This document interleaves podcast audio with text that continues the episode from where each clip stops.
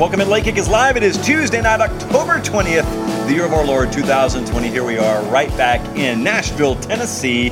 We got a loaded show tonight. Now, I know a lot of you have probably looked at the slate this weekend and you say, hmm, last Saturday I had Georgia, Alabama. This Saturday, where's the marquee game? And I'll grant you that. And we're not going to try and sell you on a massive slate that's not really a massive slate. I still think it's pretty sneaky good, and we're going to talk a lot more about that Thursday.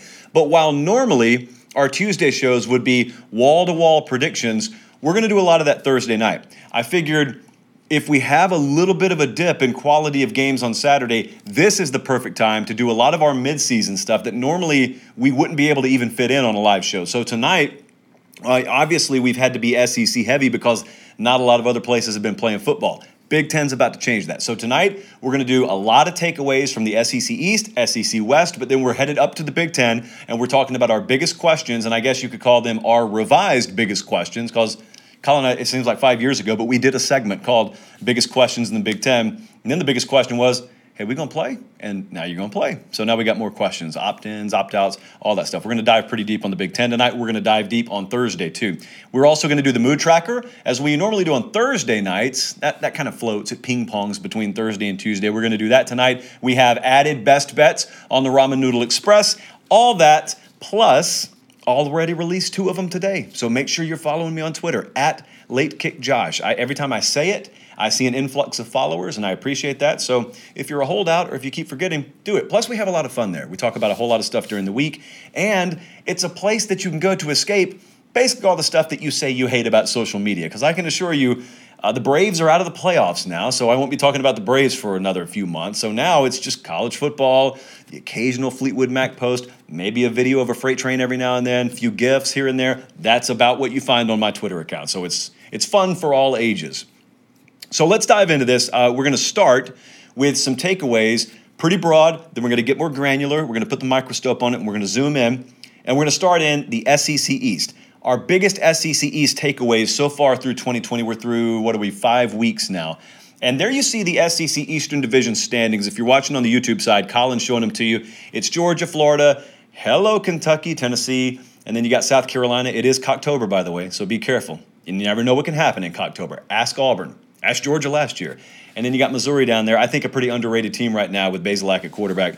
And Vanderbilt is Vanderbilt. So let's start with Georgia and let's talk about some quarterback suspicions that have been confirmed. I don't think it's all that hard to figure out what the biggest takeaway from Georgia is right now. Now, listen, sometimes if you watch a game like we saw Saturday night, where Georgia got, as it turns out, handled on the final scoreboard by Alabama, you say to yourself, oh man, that hurts. And we're going to talk about this a little bit more in the mood tracker. But to me, I don't think it hurts. It hurts to lose. No one likes to lose. But I think you want to know the truth about yourself, and you want to know the truth as early as possible. That's why a lot of these major programs schedule major out of conference games early in the season. Some of it's for recruiting, some of it is for strength of schedule, but I also think they just want to find out what their weaknesses are. Remember, we always use the dam metaphor and we use the dam metaphor in that every dam's got cracks in it, every team's got cracks. You just got to put the water pressure against it and you got to find out where the cracks are. Well, you could play a bunch of high school teams early in the year and you could look great. That doesn't mean your cracks aren't there. You're just going to get painfully exposed later in the year. So, what's the crack? Well, it's pretty obvious. It was a really big crack. It is a lower ceiling on offensive potential because of limitations at quarterback. We know that. It's been confirmed now. So now you kind of hit the reset button and if you're Georgia, okay, we know what our weaknesses are. We understand what the truth about ourselves are. We know what we know what our identity is, and we know what we have to do to ultimately get where we want to be. Now, let me tell you, there's not a lot of information out there to be had about the status of JT Daniels right now. I would tell you if I knew otherwise. I don't. And trust me, very, very few people outside of friends and family around the Georgia program know what the status of JT Daniels is. JT Daniels, of course, is the transfer quarterback, comes in from Southern Cal in the offseason. Jamie Newman's there. Jamie Newman opts out. And D'Wan Mathis doesn't work out in week one. And now Stetson Bennett, a guy who was running with the fours a couple of months ago, he's the quarterback.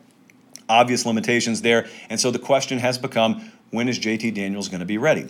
Uh, the presumption out there that I agree with is they have to have JT Daniels, a healthy JT Daniels, a capable Daniels, if they're going to maximize their chances of contending for national championship.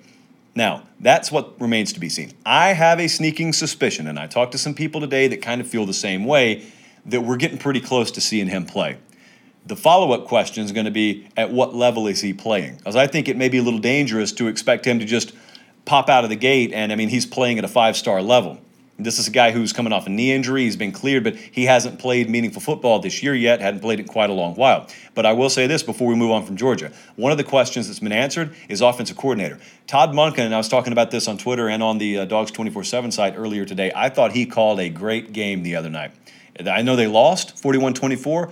I thought he called a really good game. Uh, good balance. There were open receivers. Uh, there were a lot of first downs that were more scheme first downs instead of a guy just out athleted someone to make a first down. So I feel good about him. Can we feel good about quarterback? We'll see. Let's move on to Florida. I think right now my biggest takeaway for Florida is they better use this break they have right now that was unscheduled to figure themselves out on defense. And they better come out of this break looking a whole lot better defensively. Dan Mullen was very vocal coming out of that Texas A&M loss. He was very vocal about his defense and you know, made it sound like he was going to kind of get his hands dirty a little bit and talked about it doesn't matter what our playbook looks like. It doesn't matter how exotic our calls are. If guys don't grasp how to execute it, then it doesn't matter how cool it sounds. It doesn't matter how thick the playbook looks. None of that matters. And so here's the false takeaway that I think some people got from that Alabama Georgia game the other night. I had some buddies texting me even during the game watching Alabama with success throwing the ball on Georgia, and they said, Ooh, I think this kind of makes Florida the favorite in the East because if Alabama can throw on them, that means Florida can throw on them. Well, it may, but let me tell you a couple of aspects of that Alabama team I know exist that I don't necessarily know exist at Florida. Number one, an elite pass protecting offensive line. Mac Jones was given a lot of time the other night. Number two, an elite downfield passing attack. Now, I'm not going as far as the dudes over at Pro Football Focus and telling you everything outside of, oh, your quarterback's kind of trash, secret trash, Kyle Trask. No, I'm not going that route. But I am saying Alabama stretches the field a whole lot more than Florida. Dan Mullen is a masterful tactician, masterful offensive coordinator. But, you know, one of the allegations in that Pro Football Focus piece was on the money, and that is Florida to this point, and this is no knock against them, but to this point this year, a lot of their explosive plays have been a lot of underneath stuff that athletes have turned into explosive plays. Now, the reason I mention that is not to take away from what they've done, but the reason I do mention it is well, if you automatically assume that's happening against Georgia, you're kidding yourself. Everything's contested when you play Georgia. Everybody's defended underneath when you play Georgia. So you may complete some stuff, but you're not popping it for 25 more yards consistently against them. Which brings me back to the point about defense. You have got to be able to stand up against their run. Because if you don't get a big lead on them, so outside of that possibility, like Alabama did the other night, and you're not forcing Stetson Bennett to play catch up, or maybe it's JT Daniels by that point. But if you're not forcing that, then they're running the ball on you at will. And if you can't stand up to the run better than Florida's front has so far, I don't know that that's nearly as decided. In fact, I think maybe the balance of power in the SEC East still remains tilted to Georgia if that's the case. Now, here's what could happen Florida is not void of talent, Florida is not void of really smart defensive coaches. So, what could happen is they could come out of this break and look like a, a, different unit over there and they have things figured out. At that point, that's when that comparison becomes a whole lot more interesting. Let's go to Knoxville, Tennessee. Tennessee is right now in 2020. And Tennessee's got a couple of losses. The last one was very ugly. But I'm looking at 2020. Jeremy Pruitt's certainly looking at 2020. But as I look at 2020, I am thinking to myself, they better get 2021 and beyond figured out. And they need to use some of this year to do so. Now, again, this is not how a coaching staff can afford to think, but I think you can accomplish what I said while also focusing on the here and now. And what I'm talking about here is I'm not one to punt on teams after they lose a couple of games. I talked about this in the Late Kick Extra podcast the other day. A lot of times, once teams are eliminated from the SEC championship picture or the playoff picture, you just kind of cast them to the side and, oh, well, we'll talk about them again when it comes time for bowl season picks. No, I mean, there's a lot still to be gleaned from Tennessee, and there's a lot still to watch from Tennessee. First and foremost, and get ready for it because it's coming up pretty soon, is who they start at quarterback this Saturday against Alabama. And there's a lot of debate on this. I didn't think there was much debate to be had. But I was proven wrong because a lot of people have debated me on this. I do not think, obviously, Jarrett Guarantano is the future at quarterback here. He can't be. Uh, but I also think that if anyone on that roster is, it's Harrison Bailey. And you saw him late in the game against Kentucky. Now, what my point was, was listen, if, if you're not going to contend for the East, why in the world not get a head start on finding out what you have, for better or for worse, with Harrison Bailey? Because if he's not the guy, and I don't know that you would find that out this year, but I mean, if you start to get the sense that, ooh, I'm not completely bought in on him, well, you still have to address quarterback. So you can either hide him and then start figuring out next year, or we can start figuring it out right now. Now, the retort I got was, well, you can't just be throwing him to the Wolves against Alabama. Why? It's not middle school. I mean, that's a scholarship quarterback. I know what the dynamic is. I know he's missed time. I know they had COVID related stuff. But listen, did they put him on the football field the other night? They did. Okay, that means he's healthy, he's good enough to play, they trust him enough to be on the field. So if those boxes are checked, then here's the next question I ask Have you watched Alabama's defense this year? This is not exactly a vintage unit. So I remember once upon a time a kid by the name of Josh Dobbs getting his first start against this same team in a much better defense, and things turned out kind of okay for him. So this is not diaper time, it's not pacifier time. This is the SEC. If you're on scholarship down here and you're in uniform on that sideline, then you should be trusted to be put in a game, and they've already put him in the game. So I'm talking about 2021 and beyond here when I say I want to see Harrison Bailey against Alabama, point blank. Uh, we'll see how they choose to go about that there. Let's talk about South Carolina and Kentucky kind of simultaneously here, Colin. I don't know if, what this will look like in terms of video, but I thought the same thing for both teams. So Carolina just came off a win against Auburn. Kentucky just came off a wide margin victory against Tennessee. And both of them are in a metaphorical zone that I like to call the spider web zone right now. Some teams qualify for this, a lot of teams don't. But when the spider web theory is in effect, some of you have heard me talk about this already this week. Here's what it is what it means is you possess a roster that is not going to stand up toe to toe against the big boys in the conference. And you also possess a roster that does not maybe necessarily possess a whole lot of game breaking playmakers on it. But what you do have is you have the potential to play disciplined. You, you have the potential to force turnovers. You have the potential to be very stubborn in your offensive play calling. And essentially, you just wait someone out. So here's where the spider web theory comes into effect.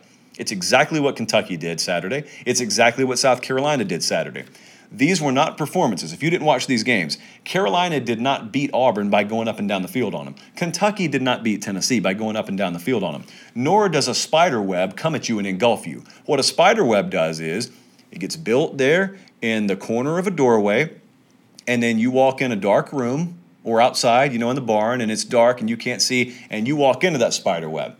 Now, the spider web didn't force you to do that. You walked into it, maybe voluntarily, maybe involuntarily most of the time, but you walked into it. But the point is, once you're in the spider web, it's really hard to get it off of you. And once Tennessee walked into that Kentucky spider web, eh, they weren't getting it off. And once Auburn walked into that South Carolina spider web, which means once they started turning the ball over, and once Tennessee started turning the ball over, it was done and they're sitting there just trying to pick it out of their hair and, and they're, they're, you know they're brushing their arms off and stuff and it's too late at that point. You got spider web all over you. Well the point is that doesn't have to be a one week thing.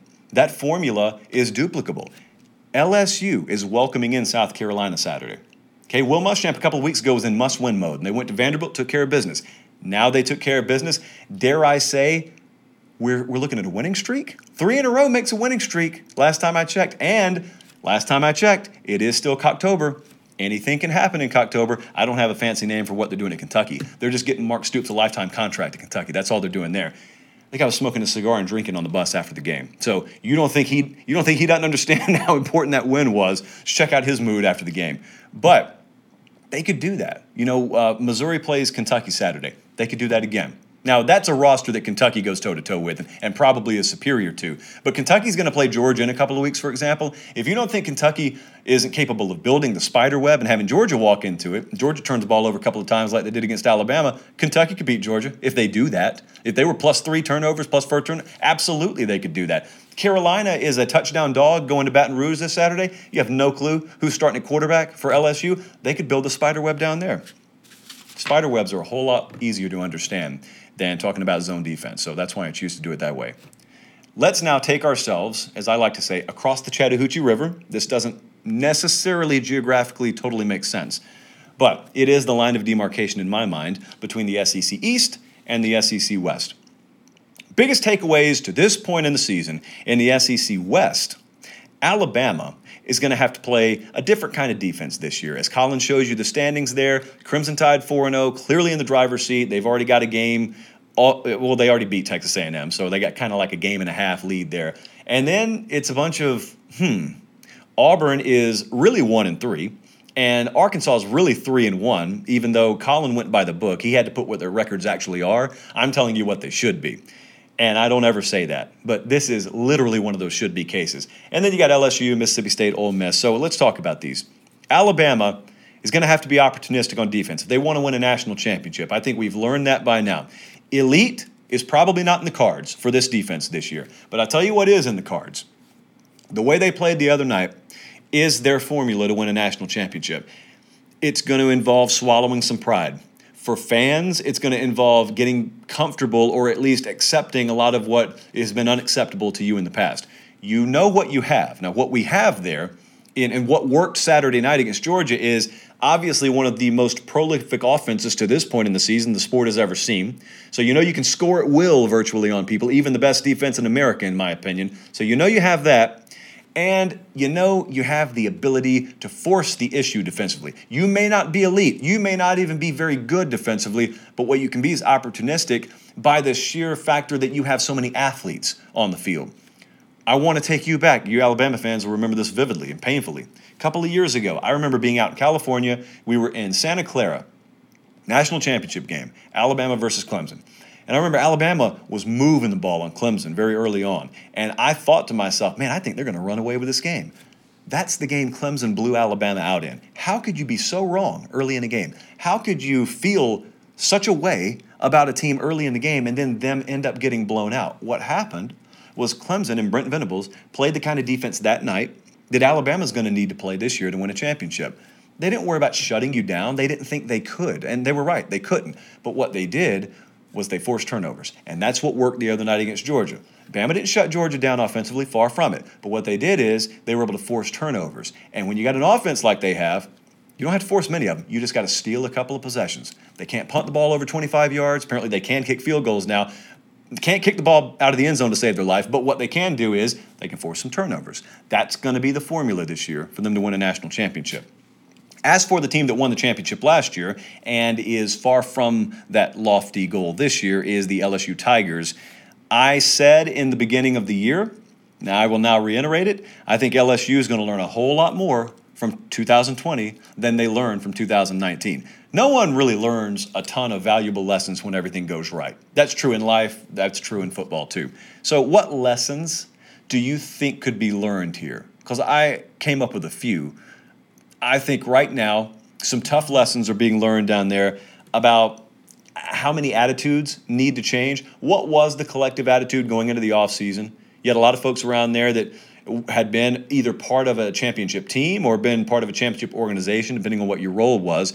How did attitudes around there change? Did complacency set in? Also, how did you vet new hires? What was your criteria? What was your standard for going about new hires? You know, famously, Ed Orgeron was very vocal about the fact that he thought they were going to be better defensively this year than they were last year. Well, of course, they're not.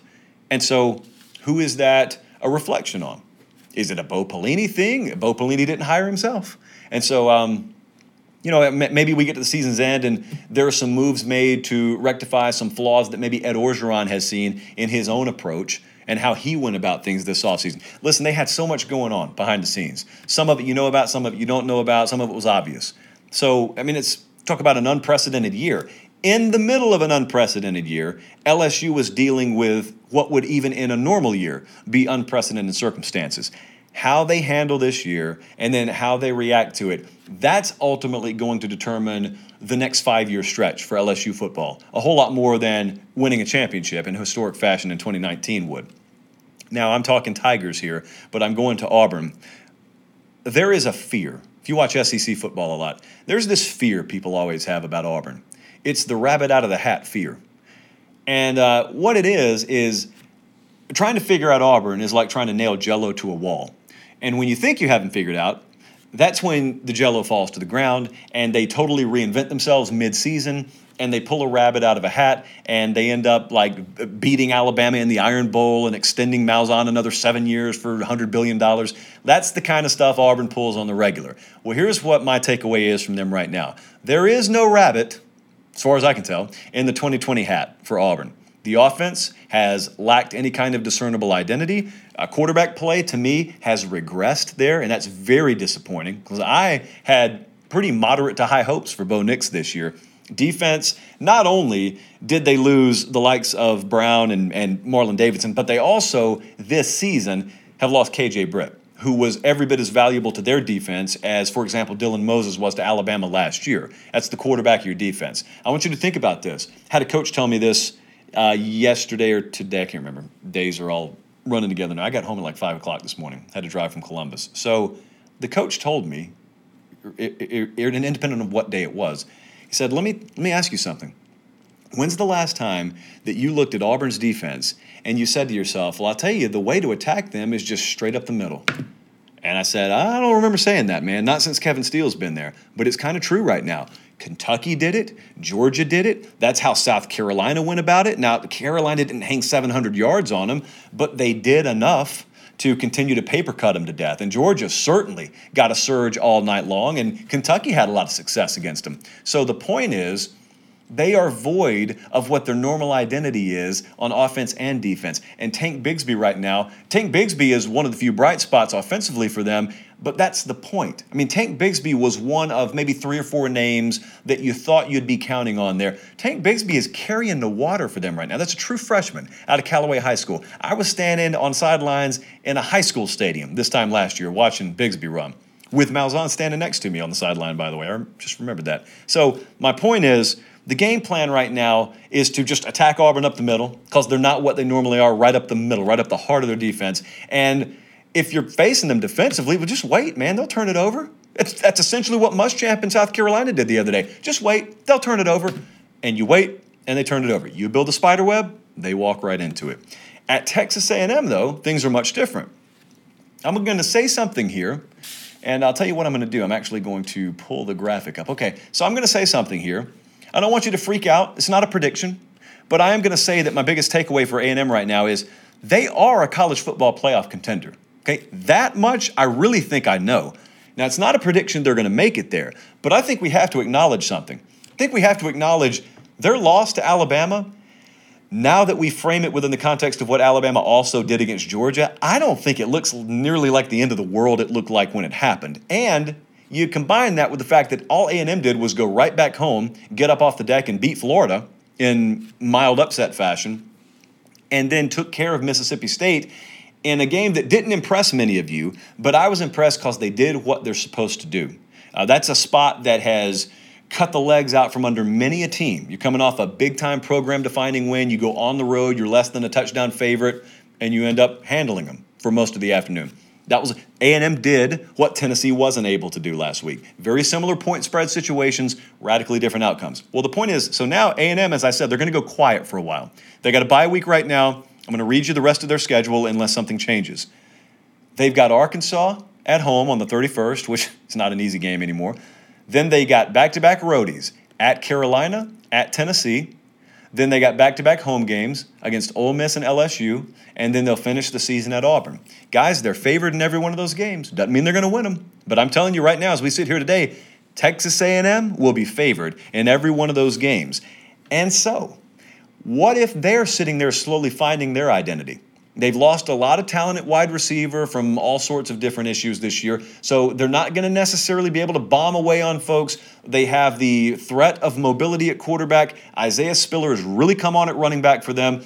They understand, I think, in watching them this year, they understand what they are and what they aren't offensively. Uh, they have improved defensively. They're really good on the lines of scrimmage. Okay, they can disrupt with the guys they got up front defensively they got a more than serviceable offensive line. They got a really good offensive line, actually. So the remaining question for me, outside of will they be favored in every game, is if they are and they start to rattle off some wins. I can't remember under Fisher where this team has ever had to show how they handle late season expectation. They, they've had it early in the year. Like they've graced the cover of many a preview magazine, and that was even before Fisher got there. But they haven't ever gotten into the deeper waters of November and late November this year. I mean, what if they're what if they're carrying a number six ranking when they um, when they play LSU the second to last week of the year? and LSU is looking to looking at that game as a Super Bowl because they're already out of it. And Auburn, ditto, to end the regular season. Who knows how that goes? That's that's one I don't think anyone can answer. I don't even think Aggie fans have the slightest clue how their program would handle late season playoff talk. But I'm sure you want to find out. I do want to hit on Arkansas here because they deserve to be hit on. I, I told you I am observing them as a three and one team right now. Sam Pittman is 2020's Ed Orgeron. The only difference between the two is he has a lot less raw talent on his roster, so he is not capable, and that team's not capable of you know rattling off a run to a national championship. But make no mistake, this is the guy that has surpassed everyone's wildest expectations this year. This is a guy who is coaching a team that was so vastly inferior against virtually every team they would have played last year in this conference outside of Vanderbilt. I don't even know that they played Vandy last year, but outside of that matchup, they were viewed as so inferior. I had someone tell me this was the 13th roster in the SEC, and there wasn't necessarily an extremely wide gap between them and Vanderbilt. I didn't believe that last part. But I did believe that it's it's reasonable that that's the 13th best roster in the SEC this year. And look at what they're doing right now. The hiring of that coordinator combo of Kendall Briles and Barry Odom, phenomenal. Very opportunistic and phenomenal. And let me give you another little FYI. They're going to be able to recruit. Pittman's a phenomenal recruiter anyway, but I want you to think about kids out there who are who are fringe guys. Maybe they don't have the committable offers from Alabama or LSU or Georgia. Maybe they don't have those. But what they're watching is maybe they grow up watching SEC football. So you know a lot of kids want to play in the SEC. And maybe you got some of those East Texas kids or maybe you got some of those Florida kids and they're by the hundreds down there. And maybe they're watching Arkansas and they're saying, Well, I want to play SEC ball. I want to be competitive. And I got a certain wiring about me and that program up there in Arkansas really kind of reflects the way that I view myself. The kind of kid, you mark my words, the kind of kid that Arkansas is going to be able to get, the kind of kids they're going to be in it for are the kind of kids that you want to build your roster and build a foundation on to begin with. Like those by default are the kinds of kids that you're going to be able to win with. So they're going to be able to recruit up there. I think Arkansas is going to end up making a little more noise than you expect them to in recruiting. But hey, I got to find out what they're going to do the rest of the season first. Because as much as I looked at A and M schedule there, I'm looking at Arkansas, and they got A and M coming up, and they got Tennessee, and they play Florida, and they play LSU, and they play Alabama. So they tossed you in the wood chipper before the season started. Then they tossed you in the wood chipper while you played Auburn. And yet we applaud you anyway here. We will we will wave the Razorback flag along with you. Hey, it's Kaley Cuoco for Priceline. Ready to go to your happy place for a happy price? Well, why didn't you say so? Just download the Priceline app right now and save up to 60% on hotels. So, whether it's Cousin Kevin's Kazoo concert in Kansas City, go Kevin, or Becky's Bachelorette Bash in Bermuda, you never have to miss a trip ever again. So, download the Priceline app today. Your savings are waiting. Go to your happy place for a happy price. Go to your happy price, Priceline. Now we got to ask some questions, and we got to go to the Big Ten to do it. We've looked forward to this for a while. You remember, Colin, what was it, a month, month and a half ago? It seemed like we led every show with rumors about the Big Ten. What's the latest we're hearing on the Big Ten? And I can't tell you how much the traffic we got on those videos exceeded our expectation for how many people would watch those videos. And we weren't doing it with clickbait, we were just delivering what we were hearing every time. But I'll tell you what it told me what it told me is hey, when it comes time for the Big Ten season to start, don't be an idiot. Talk about the Big Ten a whole lot. Because obviously, there is a really big, thirsty audience out here for Big Ten football. So, in our effort to make this a national show and not just a regional show, let's talk about biggest questions in the Big Ten, kind of part two. We've already done this one time, but that was that was a generation ago, it seems like now. Let's start in Ohio State. Let's start in Columbus. I would love to know what level of play I should expect to see from Ohio State this year the list of guys they lost last year is like a good couple of decades worth of talent for most programs. They lost Young, Hamilton, and Okudah, um, uh, Fuller, they lost Arnette, Harrison. Like they lost so many top notch guys. Now, you know how they recruit? Their, their cupboard's never empty up there, but there are a lot of moving pieces, a lot of moving parts, and also you just add in the general uncertainty of what the season's going to look like for everyone getting Shaun Wade back is so huge. I know Buckeye fans understand that, but there's a lot of uncertainty and a lot of question marks, albeit talented ones, in this secondary.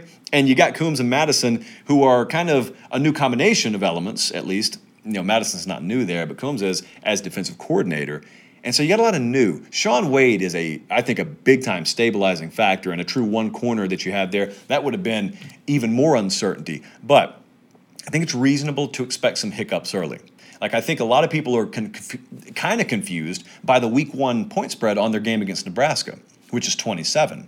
And I've had a lot of you DMing me on Twitter at Late Kick Josh, by the way, and you've been asking, "Hey, how's this not free money?" Like I think Ohio State will want to run the score up. They may want to run the score up, but I'll tell you what you could see. What you could see is a game where they run it up and it's like uh, 45 to 20 or something like that, because are there just a few more hiccups defensively? You know this. I mean, you've seen how this works before with other teams.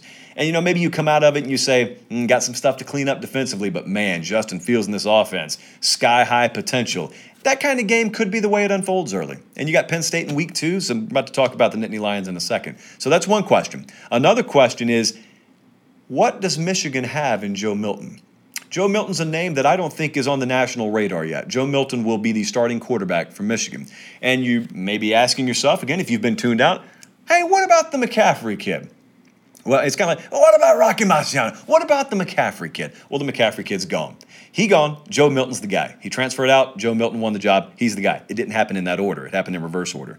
6'5, 240, got good mobility, and yet I wonder about three things. Because Joe Milton right now has a grand total of 11 passes and 12 runs under his belt at the college level. So I worry and wonder, where I don't know about worry, but I wonder about poise and about accuracy, just the intangibles, decision making. I wonder about the intangibles. This is not a team, uh, nor are many teams capable of consistently losing the turnover battle and winning football games. So that's the kind of stuff that you worry about here. Donovan Peoples Jones, when you're talking about skill out wide, he's gone. Nico Collins opted out. And so you wonder. Hey, I mean, I know that maybe there's some receiver talent on the way via the recruiting trail, but right now, Josh Gattis has what he has to work with. So, what will they be offensively? Now, you know that you have a pretty rock solid defense to lean on. At least you think you know and I'm, I'm, I think that along with you. But the one thing that I always go back to with Michigan, and what I always want to see with them, is I just want to turn the TV on. So this Saturday they play Minnesota. I want to turn the TV on first couple of weeks, and I just want to look at them in totality, and I want to compare them to other teams that we think are either top notch or on the cusp of being top notch. Like the last few years, for instance, when I would turn Ohio State on and I would turn Michigan on, they look like different athletes caliber athletes, and that's because they are. And so it's not that you couldn't make a case for maybe Michigan pulling an upset in some of those years, but the list was like eight to 10 bullet points long about what they need to go right in order for that upset to maybe materialize. well, that's not the way it should be. The way it should be, especially when you're this far into your tenure, if you're Jim Harbaugh, is you should just be able to go heads up with Ohio State. That's not happening right now. So Maybe this year brings new things. Maybe Joe Milton is the biggest revelation in college football this year. Uh, selfishly, I'd love to see that. I'd just love to see Michigan be competitive for more than a nice trip to the Vrbo Citrus Bowl, which is where I saw them on January 1st in Orlando and got a nice sunburn in the process. How about Penn State? How about this uh, marriage, this new partnership between Sean Clifford, who uh, inexplicably I refer to as Tom Savage one day when we were doing some Penn State stuff. I know the difference. Trust me, I know the difference. It's just sometimes I'm on autopilot and don't know what I'm saying. But Kirk Ciarrocca, that's a name you won't confuse with anyone, new offensive coordinator there at Penn State, and Sean Clifford, the quarterback there. What do we see? You remember one of the big concerns I think a lot of our Nittany Lion fans had when you originally made the hire, well, you didn't have a concern. I mean, you liked the hire. We, you loved the hire because you saw what Ciarrocca just did at Minnesota. But then when they take the spring away from you, you had the same concerns that, you know, Georgia fans, for example, were having. Oh man, we went and hired this new coordinator, and then we didn't get to install anything in the spring. And uh, how much can you install using Zoom? I don't know. Some teams seem to do all right with it. But the point is, Penn State didn't start when Georgia started. So there's been a little more time bought. Now, I don't know that there have been a, a ton more repetitions able to be taken. But just in terms of getting to know each other, getting a feel for each other, trying to get that playbook and that entire system, or as much of it as you can, ingrained in the minds of your players so that you can hit the ground running that's the big remains to be seen, and we're going to see it pretty quick early on. They play Indiana. Make no mistake, that is a losable game this Saturday, and you know what they have on deck the week after in Ohio State. So, uh, you know, what are they at wide receiver? I think that's a big question for a lot of people with Penn State, and it, it's going to be until they rectify it in recruiting. But here's what you notice sometimes. What you notice sometimes is you're talking about wide receivers in November that were never on your radar in July. And the reason is because, well, maybe you didn't think that the offense was going to be prolific enough, and therefore you didn't really spotlight those receivers. But if you've got offensive coordinator figured out, and that quarterback, in this case Clifford, is the right guy for that offensive system, all of a sudden a funny thing happens.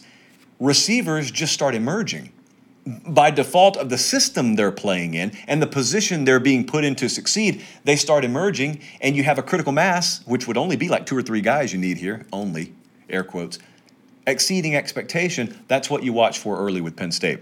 How about Minnesota?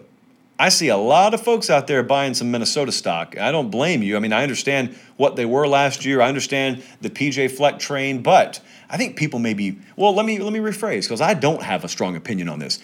I question whether people are biting just a, just a little bit too hard on Minnesota. This program should not be based solely on recruiting, based solely on roster team talent composite rating. Historic data points would indicate that team should not be one that is simply able to reload. That should be a team that has to rebuild. That's what Minnesota should be. Now, could they defy conventional wisdom? Sure, someone does it every year. A few teams do it every year. I think Minnesota's already done that, so maybe they continue to do that. But they are replacing five of their top six tacklers defensively. Like I said, at Ohio State, you could reasonably expect them to do that. At Alabama, they do it every year. Uh, at, at Clemson, they do it every year. They don't do that every year at Minnesota. And if they do it, they're going 3 and 9 the following year. They're not contending for the division title. But right now the expectations are them and Wisconsin right there, contending against each other for the division title. Now Mike Sanford's coming in as the new offensive coordinator there to replace Ciarrocca, and he's got a lot of weaponry. You got a returning quarterback. You got weapons at running back. You got weapons at especially when Bateman came back at wide receiver. So that's the expectation, I think, is that instead of defense buying an offense time, I think it's the reverse. I think it's offense buying defense time. But what's the style of play that they're going to have to roll with? And keep in mind, how does that style translate when you get a little deeper into the winter or late fall, meteorologically, than you normally do? What kind of conditions could that offense be put in to have to play in late November, early December, especially if there's a division title on the line? This is not Major League Baseball where yeah, you can lose a game here or there, it doesn't matter. Every game matters here, man. This is college football. So could weather bite Minnesota? That's a sentence I never thought I'd say. So we'll see. And lastly, speaking of the Wisconsin Badgers, how about that offense there? Er, well, not a lot, not everyone, but a lot of you. And we got a surprising number of Wisconsin fans who watch the show and listen to the podcast. We especially have a lot who listen to the Late Kick podcast. Subscribe there. Search for it and subscribe if you haven't already. You have been crying. We want to see Graham Mertz. We want to see Graham Mertz. Give us Mertz. Well, you got him at the expense of an injury, but you got him. So now what do you have? Well, isn't that the question? Because I'll tell you what you normally have. Here's the default setting for Wisconsin. The default setting had been all right, here's why we want to see Graham Mertz. We want to see Graham Mertz because we just think we know what the ceiling is offensively for us, us being Wisconsin, with Jack Coan at quarterback. Okay, but see, here's what goes into that default setting a guy like Jonathan Taylor at running back. Normally, is what you have there. I'm not saying the cupboard is empty there, but you certainly don't have established star type guys at running back like you normally would. So here, maybe, is what you could be asking the running back at, or the quarterback rather at Wisconsin to do this year. Shoulder more of the load than they normally would. So you're going to take a guy who's unproven, and you're also potentially going to ask him to shoulder a lot more of the load, which begs the question, and I'll have this one until I watch him play how aggressive is Paul Chryst willing to be? Sometimes people can get drunk watching the top offenses in the country and they make it look easy. Like Alabama the other night against Georgia, they made it look easy. They especially make it look easy against inferior competition. Clemson, ditto. Uh, Ohio State has the tendency to do that. Oklahoma has the tendency to do that. It's not easy. It's not that easy. Okay? If it were that easy, everybody who recruits halfway decent would look like that. It's not that easy.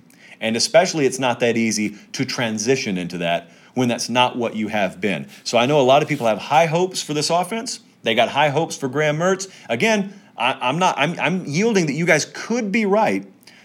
Those are some areas I am in the remains to be seen camp on, though. All right, let's uh, let's roll through Mood Tracker here. We've got some interesting ones. Uh, it, let me pull this back up. So we've got some interesting ones here. I almost thought about doing a gift special on this, but I didn't.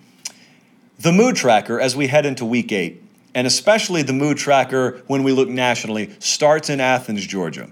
And Georgia's Mood Tracker currently is Pursuit of Happiness which is something that we're all trying to attain and achieve. But I am thinking about the movie, The Pursuit of Happiness. And I'm thinking specifically about when Will Smith is standing there with that terrible facial hair and he's on the sidewalk and he's, I don't exactly remember what had happened in the movie, but he had been turned down for a job.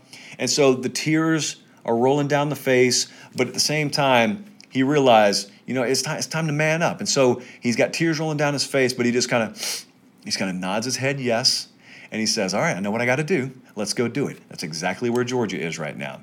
Okay, you, you just got slapped across the face against Alabama again for like the millionth time in a row, and it hurts.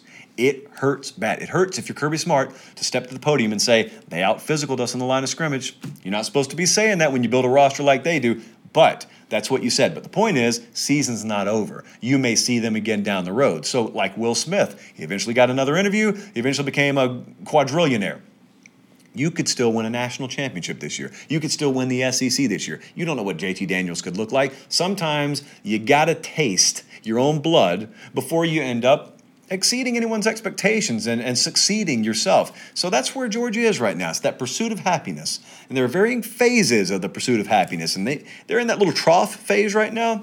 But we'll see. We'll see how things turn out for Georgia. At Florida State, my mood tracker has them in processing error territory. Uh, this doesn't make any sense. Let me walk you through it. So, I've got to believe that it was very difficult, to say the least, for FSU fans, alumni, former players, and the like, to watch the early season performances that you saw from this team. It's not easy to watch Georgia Tech come into your building and beat you only to get housed by Central Florida the next week. It's not easy to have to rally from a, a large deficit to beat Jacksonville State at home. It's not easy to watch Miami just have their way with you. That's not easy. But then all of a sudden, North Carolina comes to town. And there's this little five next to North Carolina's name. And you beat them. And you get up 24 to nothing on them and you hold on for the win. And so that's got to alone look like a processing error because it does not jive with what you had seen so far in the season. But this is really what I'm thinking about. What I'm thinking about with Florida State is um, what if you had just skipped the first part of the year and you turned on the last minute of that game and you looked and you saw what Florida State's record was, and then you saw you you beat North Carolina, and then you're dumping the Powerade on the coach.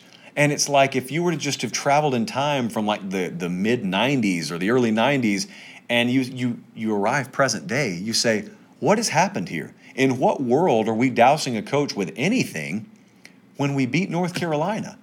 But yet on the other side, you're ecstatic because you know what's happened early this year, and all of a sudden now the same team that looked like abject flaming trash against Miami just got off the deck and beat a top five team. And that's no small thing. Because when you lose the way Mike Norvell has so far in year one, and your culture hasn't taken hold, and, and the rooting system's not in place, you risk losing your locker room. So it's confirmation and validation for him, but it's also validation for FSU fans that maybe this is the right guy. I mean, obviously, you can't lose a locker room and pull an upset like this. Maybe we're finally on our way now.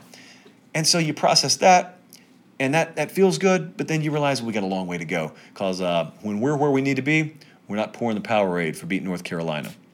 And that's no knock on North Carolina. That's just a testament to how successful Florida State was once upon a time. How about Notre Dame? Notre Dame is in a place that I like to call saltine life. I don't know how it is where you grew up, but where I grew up in Columbus, Georgia, and just north of there in Harris County, uh, there are two things that people do even if they don't know why they're doing them. One thing they do is they put a Yeti cooler sticker on the back of their vehicle. And the second thing they do is they put a Salt Life sticker on the back of their vehicle. Now, half the people who have those stickers back there don't own a Yeti and couldn't even tell you what Salt Life is. That's just the lifestyle that you're choosing to live there. Well, that's not quite what Notre Dame's living. What they're living is saltine life.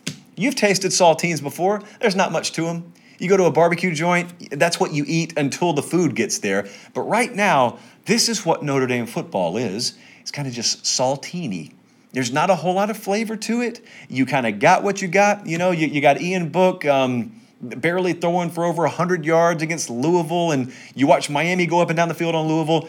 You can't hang 15 points on Louisville, but that's okay because you still win because you got a good defense and you can do what you're supposed to against these teams. But I mean, Lord help us when Clemson comes to town in a couple of weeks. What's it going to take to beat them? It's just there's nothing that pops right now about Notre Dame football. It's a, it's a solid program. It's a, it's a, I've got immense respect for Notre Dame. I defend them at every turn, but I don't even think we need to waste a whole lot of time talking about what needs to change here in order for them to ascend to the top tier. They're B tier right now. In fact, they're, they're near the top of B tier. The roster they have, the roster Brian Kelly has built, is good enough to where even without a dynamic presence at quarterback, they're favored against 90% of the sport. That is a very good thing. That's not something to take for granted. However, you're used to that now. For better or for worse, you're used to that. And so you don't want more of that. You want to taste what's on the next level. And uh, right now you got the saltine taste, and you want the barbecue taste. And to get the barbecue, you got to get an elite quarterback in there. We'll see. Tyler Buchner, you know, we'll see. And last but not least, the Tennessee Volunteers. There was a, I thought, a very underrated Paula Cole song back in the 90s. I can't remember if this was the music video where she showed all her underarm hair, but the song was called Where Have All the Cowboys Gone? So just a little variation on that out of Knoxville would have to be Where Have All the QBs Gone? Where have they gone? This is the place that once produced us the likes of Peyton Manning. And now we got quarterbacks throwing multiple pick sixes against Kentucky, only to be benched and see the backup throw a pick. And so then all of a sudden we're talking about maybe playing a true freshman that didn't even get to play early portions of the spring and had COVID. And where have all the where have all the QBs gone? And that's the big question as we wrap the show, kind of the same way we started the show. We're talking about this Saturday game they have against Alabama. Is Harrison Bailey the guy? I just need to know. I need to, that's a Tom Petty song, actually. So we got Paula Cole and Tom Petty. Stevie Nicks did a good cover in Chicago a few years back of I Need to Know. But I need to know about Harrison Bailey. Just, I, I need, because if he's not the guy, then whatever we got to do, we got to do. Transfer a route, steal someone's committed quarterback, whatever the case is. I just, I got to get quarterback figured out at Tennessee. Got to get it figured out. So that's the mood tracker right now as we head into week eight for various fan bases across the country. I did forget about this. Shame on me before we do go. We've got some added best bets on the Ramen Noodle Express this week. Now, if you're not following me on Twitter, you missed this. Um, we had to cancel the LSU bet, so we bought out of it. What that means is if you bet $30 on it, then go bet 30 on South Carolina. In fact, you can get a bigger number probably right now in Carolina. So uh, the game's not off the board. The game's still on the board. We do not feel good at all about the quarterback situation at LSU injury situation with Myles Brennan a lot more serious than even I thought it was, and I've been asking daily people down there about it. So he listen, he may end up playing Saturday. It's off of our board, our personal board. So we are canceling. We're wiping out LSU minus six. Uh, go by South Carolina plus seven to balance that out. So here are the games we are on. We tweeted a couple of these out earlier today. Make sure you're following me on Twitter because if you're not, sometimes the lines have moved by the time that we come on air. Iowa State, at last check, I want to say it's still at three and a half. We got it at three and a half. Iowa State is at Oklahoma State Saturday. We are taking Missouri plus five at home against Kentucky. And we are taking Cincinnati. Maybe their game won't get postponed this week. We're taking Cincinnati plus three on the road at Southern Methodist. I don't know when we will release the final two. Could be on the podcast, could be on Twitter. Make sure you're following me there, though, at Late Kick Josh. All right, that's a good solid 50 minute show. That's what happens when we haven't been in our home studio for an entire, what has it been, an entire week, Colin? So now we're back and we're live and it feels feels good to be here. So uh, make sure that you haven't, if you haven't already subscribed to the 24 7 Sports YouTube channel, go subscribe to the Late Kick Podcast too. Give us a five star review there. Thank you so much. And I also wanted to say, in closing, a lot of you have reached out uh, that are probably high school, college, maybe fresh out of college and you, you just have interest in the sports media world, a lot of you have reached out in the past, and occasionally I'll arrange some communicate with you guys. So looking to do that again. So if, if you want to reach out, if you have questions, if you want feedback, if you want um, just whatever you need, wide spectrum of possibilities. Josh Pate 706 at gmail.com, or you can follow me on Twitter and DM me there at Late Kick Josh. All right, for Director Colin, for Jordan and Tanya on the podcast side of things, I'm Josh Pate. Thanks so much for watching. Have a great rest of your night, and God bless.